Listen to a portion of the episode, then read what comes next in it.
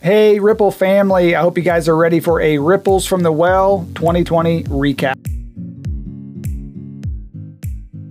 I'm sure you would agree that 2020 didn't really go as planned. It was a pretty challenging year. But I'm also grateful for challenges because those are opportunities for growth. When there's challenges and opposition and friction, those create the best opportunities. And so while this year didn't really go as planned, Ripples from the Well grew quite a bit. So let's jump in and discuss a few of the challenges that we ran into and the ways that God used you and I and many others for His glory. So Ripples from the Well started off 2020 with a bang. We actually opened our first school. Uh, it was a nursery this school was open strategically in the slums of Jinja, uh, in a place where there's a lot of extra kids that are not necessarily Ripples kids. Uh, but we did it there because it would give them an opportunity to attend a school, and otherwise they'd probably never get any kind of an education. So this was our nursery. It, it actually will uh, educate 90 kids uh, at a time in in this building and uh, about 35 of them are our nursery kids and the rest of them are just local kids who again otherwise would never get an education. So we're actually able to give them some food, uh, uniforms, books, and an education in an area in which that would never happen before. So we actually got to build our very first school. That was right before the pandemic hit. Another neat aspect to having the nursery school up and running is that we were able to employ six teachers, a chef, a security guard, and a few others to help clean and take care of the kids. And so it is been it has been beneficial to the uh, to that community uh, in that sense. And even throughout the pandemic, we were blessed enough that we were able to still give them a small pay uh, periodically, even though it wasn't required. And so just able to be a bit of a blessing to both the community kids as well as some of the community workers. So, right after we completed construction of the nursery school, things started moving really fast. The COVID pandemic was uh, kind of gaining speed globally. And, uh, know, while it didn't really hit Uganda too hard as far as the pandemic, I mean, in relation to the population, very few people got COVID there.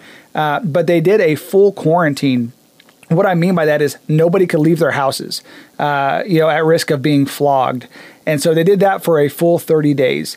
Now, that may not seem too devastating to us. I mean, it would we'd be, you know, upset about it, but there it's often a death sentence. You, you got to understand that uh, here in the United States, most of us have refrigerators and pantries and things like that. And, you know, while at the end of a 30 day quarantine, we might be eating rice and beans and not too happy, you know, but there they have to go out every day and go get food. They need to go fishing or they got to go, uh, you know, buy some chickens or something so that way they've got food to eat. And so a 30 day quarantine is a pretty hard deal. And it stopped a lot of importing and exporting into and from Uganda, made getting food and getting materials difficult. And on top of that, we had to quarantine the kids. It was tough. Now, if you've been following our page or following the organization as a whole, I'm sure you're aware that we have been working pretty diligently to find homes for each of these kids. So, a Christian home with a mom and a dad to raise them, and uh, we look to find sponsors for them so we can help to, uh, you know, take care of some of the needs financially for the kids. And prior to the pandemic hitting, many of these kids had homes. The problem is when the pandemic hit, the parents were no longer able to work to help take care of things. And so a lot of the kids were coming back to the orphanage, and that is when the quarantine hit. So again, that made it very challenging. Now, in the midst of this, we also received notice from the government that the building that we've been keeping the kids in is going to be considered condemned. Now, granted, to their defense, it's a rough building, and it was one of the only places we could find that was big enough and cheap enough to house all the kids. Now, it had exposed rebar. The roof was leaking. The windows, some of the windows were just missing. It was in really rough condition. So we get this notice, and then a couple days later, we go into a full lockdown. So the government basically said, during the lockdown, we're going to basically uh, recant our request uh, for us to condemn this building, and we're going to give you guys some time to remodel it. So, as the 30 days wraps up, that that quarantine, uh, we had actually raised enough money uh, from here in Kansas, actually, to do a full remodel. So, as we come out of that pandemic, we got new concrete, new concrete floors, fence, new windows, electrical updated, the roof replaced, paint. I mean, the whole thing was completely redone. We truly created a bit of a gym in the midst of this pandemic and in the midst of this, uh, you know, developing area that's really rough, kind of a slum, really, in Jinja. So it looked phenomenal as we came out of that. So, again, another issue, another challenge that pops up, and it created an opportunity to do something great. So, in the middle of the pandemic, Eddie and several of the volunteers continued to interview different families, and they set some very specific criteria. It has to be, you know, a husband of one wife, which in Uganda is kind of uncommon. Uh, many husbands have many wives, uh, but a husband of one wife, Christian, uh, you know, employed, keeps a clean home, thought well of by their neighbors and community. Uh, and if they fit all this criteria, they w- we would interview them to see if they're interested in taking in a child. Um, now, the majority of these kids still don't have sponsors, and so that's one of our uh, big goals for 2021 is to get sponsors for all the kids.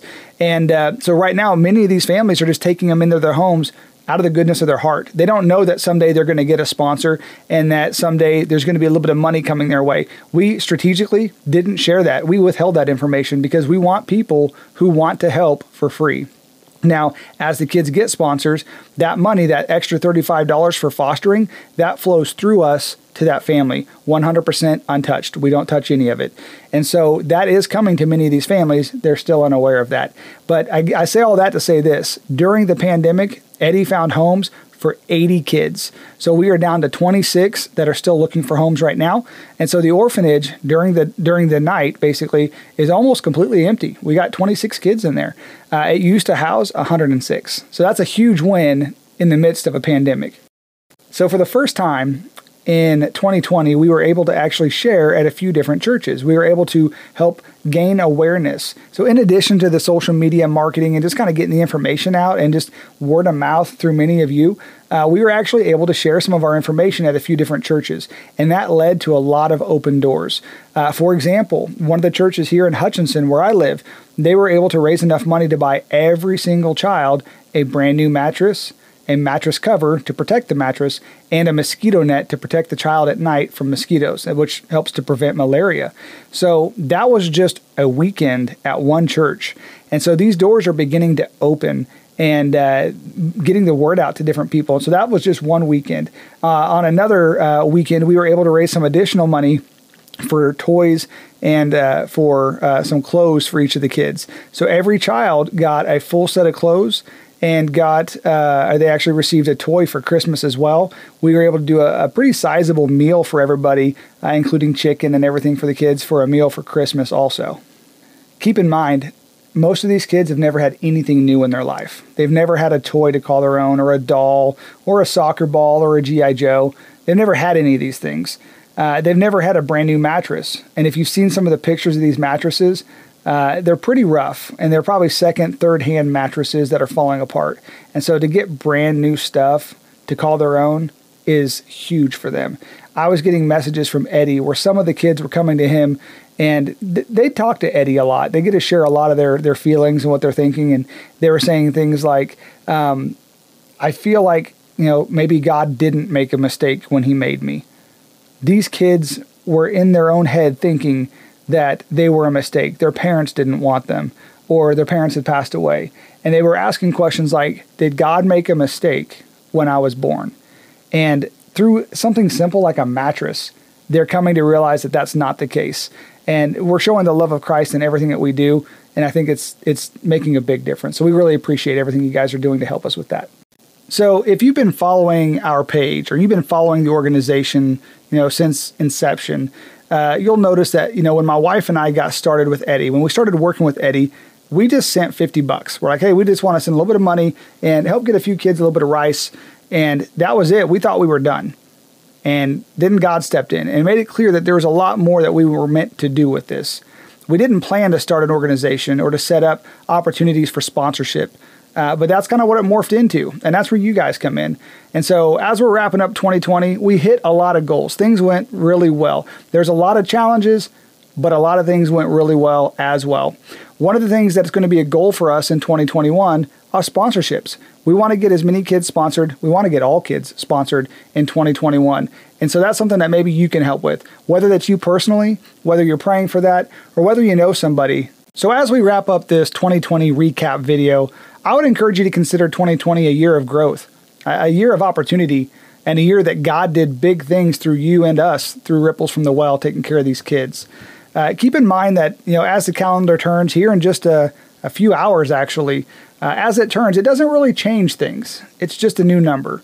Uh, you know, pandemics and uh, you know politics and economic you know challenges those don't really follow our calendars. They don't really uh, you know move and change just because the calendar turned.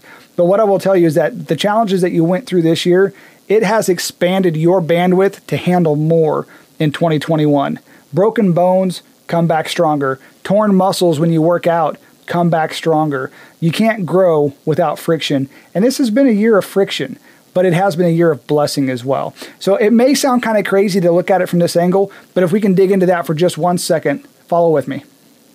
I read this just the other day. It said, we should spend less time asking God to get us out of difficult circumstances and start asking what He wants us to get out of difficult circumstances. What, what a challenging statement. That was in, uh, in a Pit with a Lion on a Snowy Day uh, by Mark Batterson.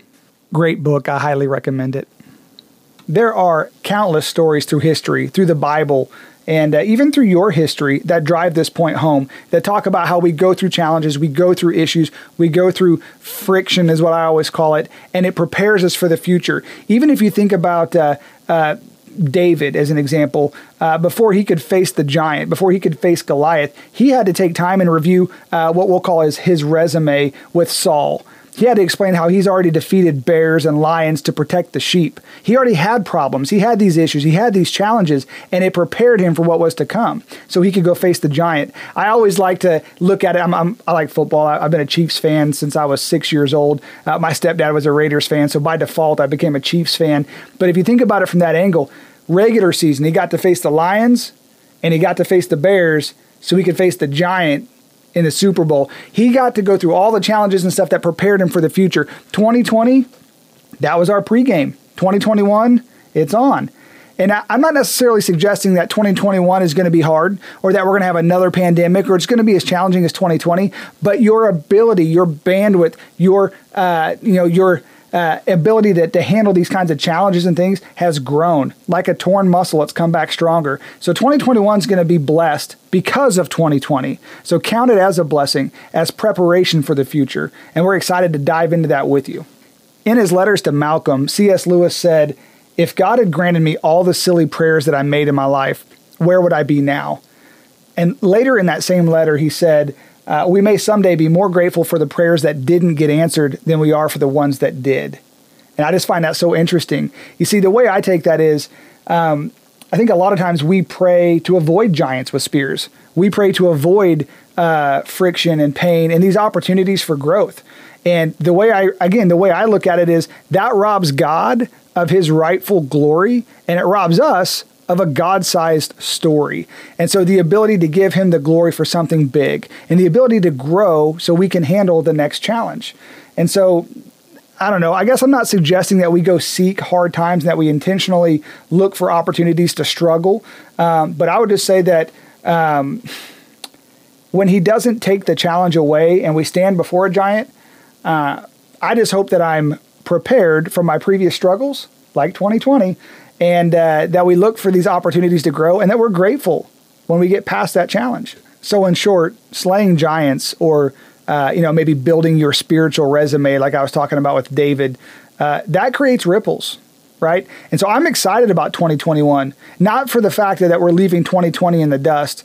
I think a lot of us are running into 2021 kind of limping. You know, we we we've had some challenges this year, but I, I do hope that these scars make us better uh, that we learn from these things and that uh, 2021 is all the better for it. So it was a productive year with uh, Ripples from the Well. Uh, on behalf of all the volunteers, on behalf of over 100 kids on the other side of the planet, uh, and be, on behalf of the, the staff or the board members, rather, here in the States, thank you. And we're excited to create Ripples in 2021, and we're going to use 2020 as a pillar for growth. We love you guys. Let's go create Ripples.